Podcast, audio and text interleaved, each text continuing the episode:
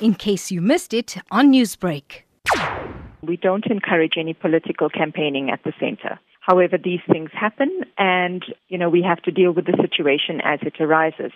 In terms of the residents' concern, firstly, what I'd like to say is that the EFF posed no threat they showed no disruptive behavior, obeyed the rules of the center at all times. SAPS were around. They were in and around the center to ensure that the parties were behaving. We notified them in, in, in advance of when we saw there was something happening at the stadium. At no point did SAPS feel that there was a need to intervene as the situation was under control. The parties gathered, they sang, they danced, but it lasted a maximum of five minutes. And we viewed the camera footage as well just to collaborate and ensure that there wasn't any issues thereafter when this was raised. They then dispersed and continued as normal shoppers through the mall. The safety and security of shoppers and tenants are of paramount importance to us.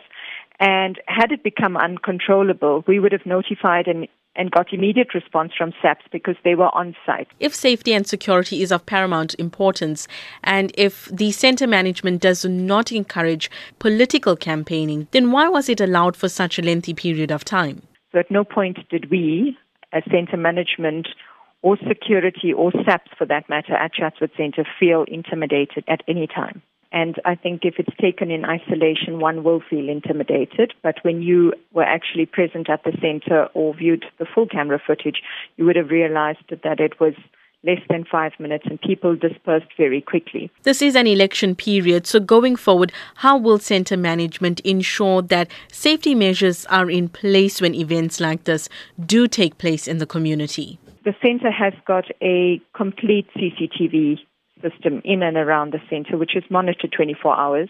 Our guards are very well equipped to deal with this situation and any other kind of circumstance that may arise. SAPS, as well as our security company, have got an exceptional relationship. We've got the reaction unit on call.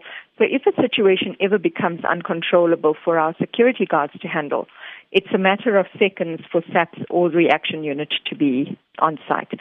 SAPS also conduct regular visits to the center. They're random. We at, at any stage in the event that has happened on the 24th did not feel that there was uh, intimidation and and you know it's, it's sad that our residents and our customers felt that way. We've had a similar engagement with the IFP two weeks prior. Rebecca, you're saying when the IFP did uh, come through just previous to the EFF that they did also, you know, gather and sing the way the EFF supporters did? No, no. They came through to the center, but there was no singing and gathering. Newsbreak, Lotus FM, powered by SABC News.